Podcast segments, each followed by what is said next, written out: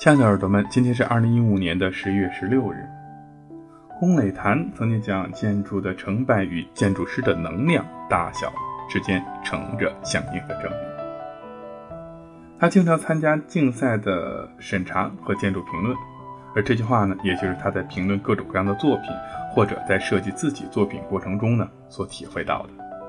也的的确确是这样。建筑师有没有才能，咱们暂且不论。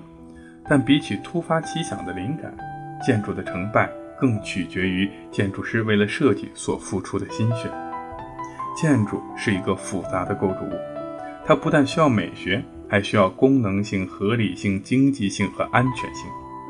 为了满足这些条件，也就需要建筑师充满热情地从各个角度审视方案，更改细节，还要不断地被已有的概念所左右。反复思索新的构造和设计，而只有这样，才能够创造出性能优良的建筑。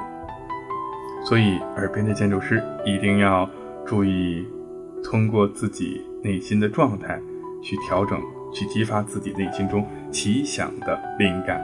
只有这样，才能够使得建筑设计的成果更加的成功。晚安，建筑师。